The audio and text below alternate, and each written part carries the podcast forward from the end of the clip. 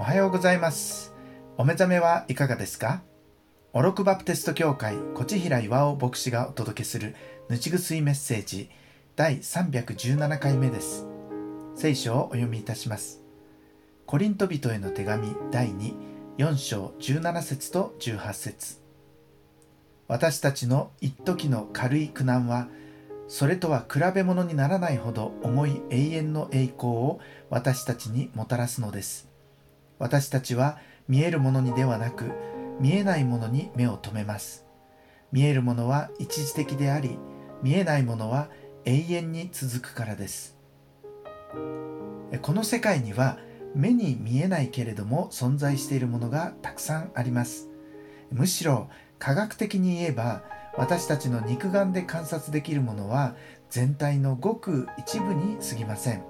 というのも私たちの目が感知できる光は可視光線と呼ばれるごくわずかな範囲の波長の光だけです。それより長い波長の光や短い波長の光は肉眼では捉えることができないのです。ですので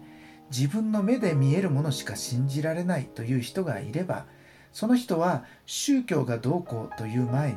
科学を知らない人ということができるでしょう目で見えるか見えないかはこの宇宙の中で起きている数多くの現象の中では全く意味をなさない議論なのです。今日の御言葉は時空を超えた視点で物事を捉えているという点でとても科学的です。私たちはクリスチャンであるなしにかかわらず苦しみを経験します。苦しみのただ中にいる時はその苦しみが永遠に続くかのように感じられる時があります。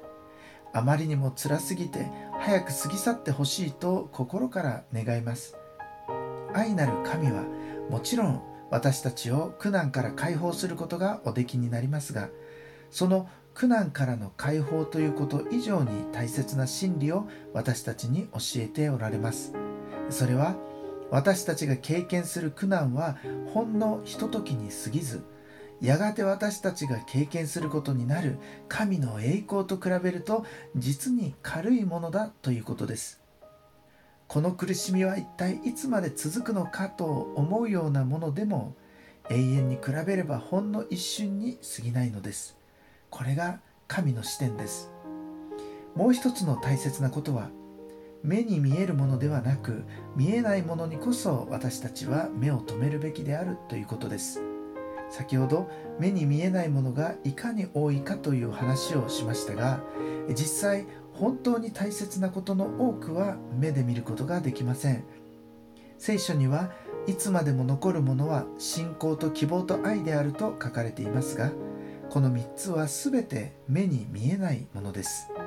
ところが私たちはあまりにも目に見えるものに心を奪われそのようなものに無駄な時間や労力を費やしています。また自分が人の目にどう映るかということをあまりにも気にしすぎています。どんなにアンチエイジングを頑張ったところで私たちの肉体は日々衰えていくだけです。私たちが本当に心を向けるべきは目に見えないものであり永遠なるものです。今日の御言葉に見えるものは一時的であり見えないものは永遠に続くからですとある通りです。あなたは何に人生をかけていますか？何に最も自分のエネルギーを注いでいますか？それはやがて消え失せてしまうものでしょうか？それとも永遠に続くものでしょうか？神は私たちにイエス・キリストを通して永遠の命を与えておられます。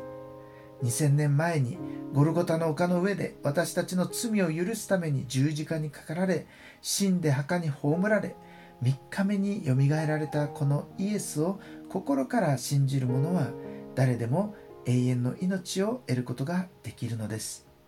お祈りいたします。神様私たちはつい目に映るものに心を奪われてしまいがちです。しかし目に見えない大切なものに目を留め永遠に目を向けることができますように。イエス様のお名前でお祈りいたします。アーメン。